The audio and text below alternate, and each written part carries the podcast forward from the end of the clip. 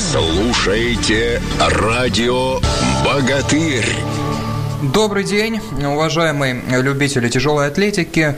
На э, связи радио тяжелой атлетики России, радио «Богатырь». И у нас сегодня по средам традиционная прямая линия с нашим гостем. И сегодня им становится Константин Дедков. Э, Константин Владимирович, президент Федерации тяжелой атлетики э, Санкт-Петербурга. И сегодня речь у нас пойдет о Кубке президента. Ну, Константин Владимирович, во-первых, добрый день. Здравствуйте. Э, здравствуйте, радиослушатели. Я немножко можно поправлю. Не президент, я Федерация тяжелой атлетики Санкт-Петербурга. Я являюсь директором спортивной школы Олимпийского резерва по тяжелой атлетике Краевского и вице-президент Федерации тяжелой атлетики Санкт-Петербурга. Хорошо. Это уточнение, в принципе, по объему, думаю, проделанной работы должности, в принципе, сравнимы. Ну, давайте теперь перейдем к э, Кубку президента тяжелой атлетики. Э, Константин Владимирович, ну, если касаться э, пред Э, истории этого турнира, который прошел в 13-14 числах октября. Почему все-таки выбор пал на Санкт-Петербург? Э, какую работу вам пришлось в этом направлении проделать? И почему да, Питер опередил Москву ровно на год? Да? Насколько мы знаем, следующий Кубок Президента будет проведен в Москве ну, на, всякий, на 75% э, точность этого выбора города верна. Да, пожалуйста. Угу. Я начну, наверное, с предыстории. Когда планировался первый кубок президента в Белгороде, да, мы тоже э, изъявили желание принять такой турнир. Этот турнир очень значимый, тем более это российский турнир, международный. Санкт-Петербург является все-таки родиной тяжелой атлетики в России – колыбель. Э, доктор Троевский основал первый кружок, организованный здесь, именно в Санкт-Петербурге. Ну, я думаю, поэтому Федерация и выбрала город Санкт-Петербург, э, так скажем, э, для проведения второго Кубка Президента. Плюс я знаю, что неоднократно Томаш Аян тоже, так скажем, говорил о том, чтобы неплохо провести турниры и в Москве, и в Санкт-Петербурге. Э, ну, наверняка, когда выбор, выбор организаторов пал на Санкт-Петербург, у организаторов э, соревнования всегда возникает такое естественное спортивное желание провести лучше, чем э, было. Да, как говорил Генри Форд, все можно сделать лучше, чем делалось до сих пор. Но это хорошее спортивное желание, поэтому вы наверняка анализировали, как проходил турнир в Белгороде и со спортивной, и с организационной точки зрения. И в связи с этим, какие удачные организационные решения, идеи были найдены в этот раз, которые привнесли э, улучшения? Ну, во-первых, у нас было в центральной части города проведение турнира, что немаловажно, рядом с историческим, так скажем, Санкт-Петербургом. А рядом была стрелка Васильевского острова, Петропавловская крепость, mm-hmm. неподалеку находился Эрмитаж, Дворцовая площадь. Э, это Петроградская сторона, да, там э, то есть вот, э, дворец спорта юбилейный, если сравнить его с Кубком России, который проходил у нас в СКК, он более компактный и смотрелся турнир, конечно, довольно-таки неплохо. Подъезды к э, дворцу спорта юбилейный, метро рядом uh-huh. и вообще сам транспорт очень хорошо ходил и, так скажем, для зрителей это было довольно-таки более удобно с этой точки зрения.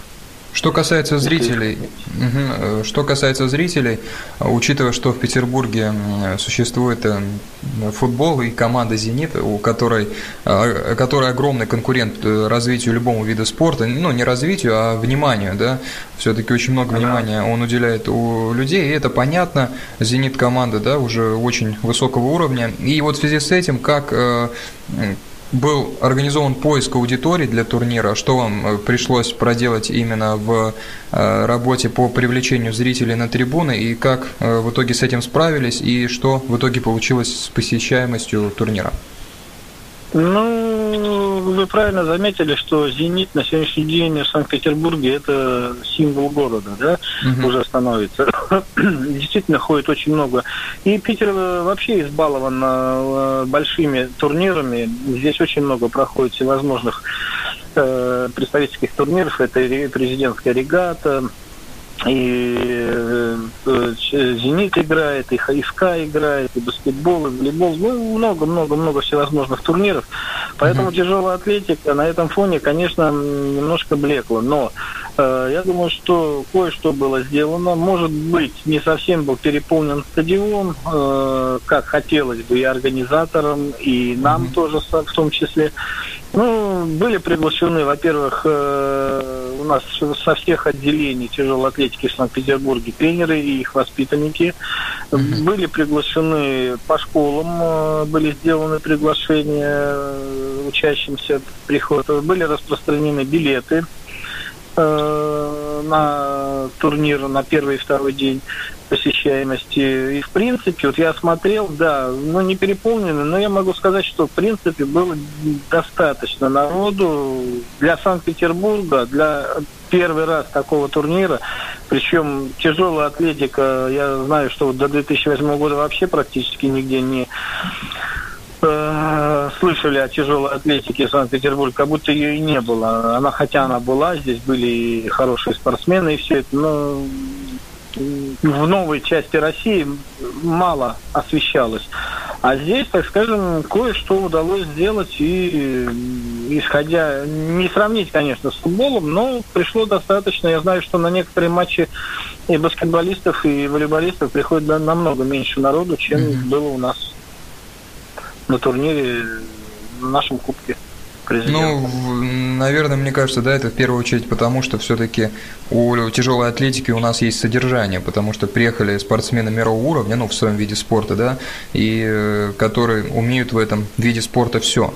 Хотел спросить у вас о личных впечатлениях, потому что наверняка вы смотрели турнир не только как э, руководитель, как человек, имеющий организационное отношение к этому турниру, но и как болельщик. И какие у вас остались личные впечатления именно от спортивных результатов, за кого переживали, э, что понравилось, какая интрига была вами замечена в соревнованиях и о чем ну, рассказали друзьям и как-то вот именно в спортивных э, впечатлениях. Что больше всего запомнилось? Ну, мне понравилось выступление вот э, у женщин, молодых наших спортсменок э, в категории 75 килограмм, uh-huh. что порадовало. То есть растет смена в категории 94 килограмма. Вот Лимонов особенно, ну, вот, неплохой спортсмен. Киреев, я знаю, недавно к сожалению, так после отдыха начал тренироваться, еще не успел полностью восстановиться, но тоже выступил довольно-таки неплохо тяжах. То есть видно, что растет э, пополнение первым номерам э, нашего, так скажем, звезд. Может быть, немножко э, еще не хватает им э, зрелости, да, но ребята растут. Э, и вот порадовало то, что все-таки на, на, с надеждой на то, что будет смена тем атлетам, которые, э, может быть, уже в скором времени возрастным уже и закончат выступать. То есть э, сборная России не попадет, не должна попасть в ту яму, какие были, допустим, более ранние года. Э, то есть сохранит э, свое, так скажем, величие и приумножит. Даже то, что учесть у нас не получилось и золотых медалей на Олимпийских играх, но это все-таки Олимпиада, и туда все готовятся, там слабых не бывает. Но я думаю, что в Рио все поменяется, и наша, наша сборная, и мужская, и женская, привезут уже и золотые медали. Исходя, так скажем, если эти турниры, такие турниры будут и будут проводиться на нашей земле, на российской, да, неважно, это Санкт-Петербург, Москва или э, там Сочи, еще какой-нибудь Новгород, там, больше будет. Э, я знаю, что смотрят эти турниры, и занимающихся будет больше, естественно, приток спортсменов, и выбор будет больше, и будет больше конкуренции, а раз больше конкуренции, значит и результаты будут соответствующие. Кстати, о результатах. А. Да? В Белгороде, по-моему, было установлено два рекорда, вопреки ожиданиям всех э, тренеров зарубежных федераций. Они сначала скептически немного смотрели да, именно на спортивную составляющую турнира, но вопреки всему да, в Белгороде были установлены рекорды. В этот раз э, какие-то были фактические рекорды Нет. установлены спортсмены в весах? Нет, в этот раз без рекордов, да? Нет, рекордов не было, но вы не забывайте, что, во-первых, турнир проходил практически после Олимпиады. Uh-huh, Многие большие спортсмены отдыхали, те, кто выступал на Олимпиаде, да, ну вот э, единственное была у нас там с Олимпиады Каширина Татьяна. Uh-huh Так, ну, опять же, она отдыхала после Олимпиады, начала подготовку сейчас к чемпионату Европы, и вот в ходе этого она выступила там, я знаю, даже они э, хотели, думали, что и пропустят, но там небольшое повреждение у нее лучезапястного сустава, но все-таки потом приняли решение о выступлении на турнире, э, потому что, во-первых, это на питерской земле, выступает за Санкт-Петербург. Mm-hmm. Кстати, спасибо ей огромное за то, что она откликнулась на просьбу выступить. Э, к сожалению, наши питерские многие атлеты, ну не многие, а ряд атлетов не подготовились к данному турниру, хотя Федерация России нам давала определенную квоту для наших спортсменов. Ну, с этим мы уже будем разбираться здесь внутри. Э, вот. А так, в общем-то, я и не ждал на этом турнире особых каких-то рекордов, потому что знаю, что в основном будет выступать молодежь. Э, а большие атлеты все будут немножко отдыхать. И в этой связи, как вы думаете, какую нишу должен занять э, Кубок Президента? Это прежде всего зрелищность, это турнир, который не нужно сравнивать с Олимпиадой, Европой и чемпионатом мира, или этот турнир также должен очень важное внимание уделять спортивным результатам? Как вы думаете? Как вы будете ну, в следующий раз вот э, рекламировать этот турнир спортсменам, когда будете приходить в спортивный зал и говорить, вот, ребят, Кубок Президента второй год проводится, и нужно выступить на турнире. Как вы его, какими словами, какие слова возьмете в себя помощь, чтобы вот ребят э, подготовить к турниру именно э, чисто по ну, информации? Во-первых, Угу. Я понял. Я проговаривал уже с федерацией этот вопрос, и с президентом спрашивал все это. Этот турнир тоже будет как определяющий, и он является и как э, отбор и на международные соревнования. То есть э, те спортсмены, которые здесь зарекомендуют себя, на данном турнире, они также будут рассматриваться для участия в чемпионатах мира, Европы и Олимпийских игр. Поэтому э, сбрасывать его со счетов нельзя. Его надо всячески, э, так скажем, э, продюсировать, развивать, э, чтобы он стал, вот если кто помнит, в свое время был такой Кубок Дружбы. Да, да, да. да. А, да, да, да. Я считаю, что этот турнир должен стать аналогом, может быть, даже еще лучше, куда должны стремиться попасть, э, по крайней мере, все наши э, российские атлеты, э, чтобы завоевать право участвовать там, на данном турнире. Ну и хотелось бы, чтобы Федерация России все-таки поставила еще вопрос, может быть, перед министерством, чтобы этот турнир входил в рейтинговое число еще в России для определения и категории тренерам, и рейтинг спортсменов, чтобы также он участвовал и в рейтинге спортсменов. Тогда я думаю, что его значимость еще выше вырастет непосредственно. Константин Владимирович, теперь хотел конкретно поговорить о общем впечатлении вашем от э, сезона, который Э, движется к своему завершению. Главное событие – это, безусловно, Олимпиада. Насколько она определила этот сезон, э, впечатление от этого сезона, э, подходя вот к концу этого года, лично вы, да, как руководитель Дюшор, как человек, имеющий очень прямое отношение к Федерации тяжелой атлетики Санкт-Петербурга, как бы вы этот сезон для себя, так сказать, классифицировали? Ну, я могу сказать только в Санкт-Петербурге, допустим, да, в большей mm-hmm. степени. Да, ну, да, я да, считаю, что для Санкт-Петербурга этот сезон был очень удачный. Э, мы, наконец, 68 года а, завоевали медаль э, для Санкт-Петербурга олимпийскую. Вот, э, у нас последняя медаль была э, у Бориса Сергеевича Селицкого в 68 году, с тех пор больше пока не было. К сожалению, кто не пытался, не получалось. Здесь у нас, э, конечно, Каширина привезла медаль.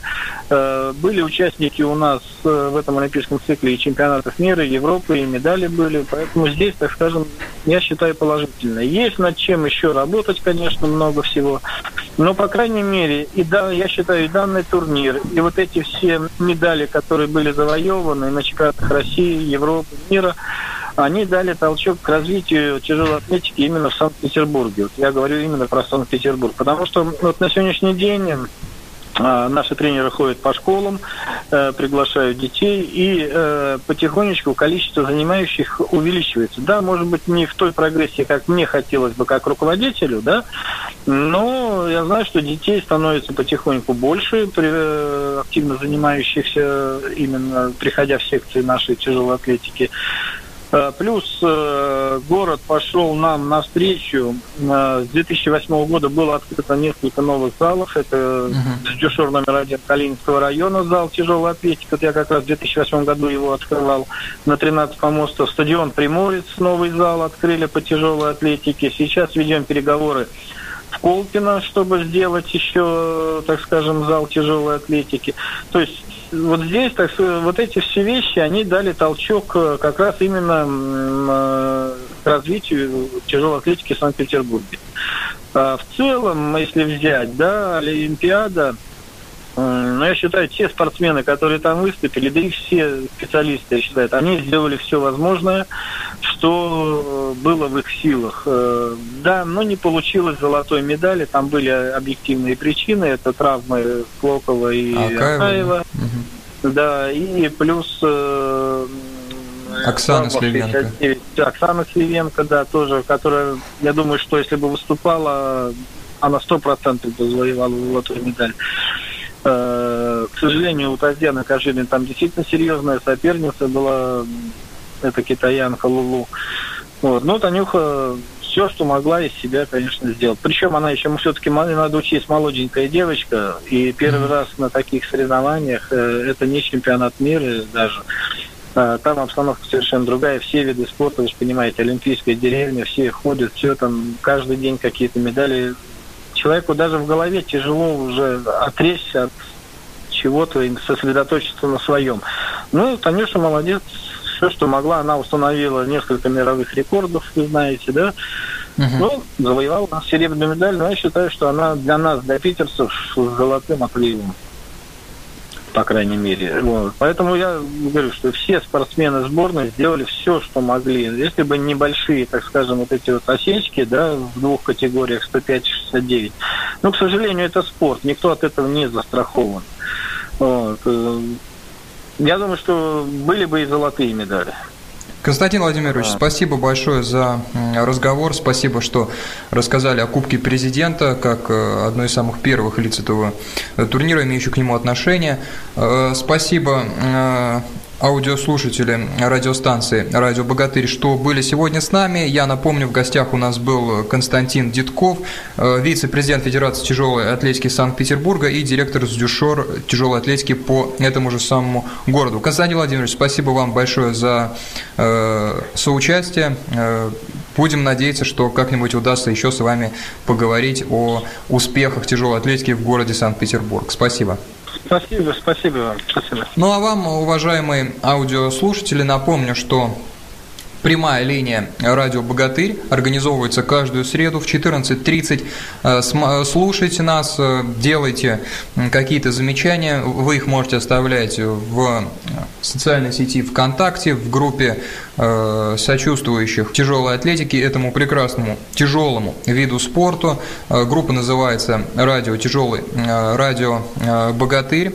Э, заходите туда, оставляйте свои вопросы, пожелания, соображения по поводу будущих гостей и какие-то интересные соображения э, в целом. Мы будем э, их использовать, будем сотрудничать, будем все вместе способствовать развитию нашего прекрасного вида спорта. Спасибо за внимание, до свидания.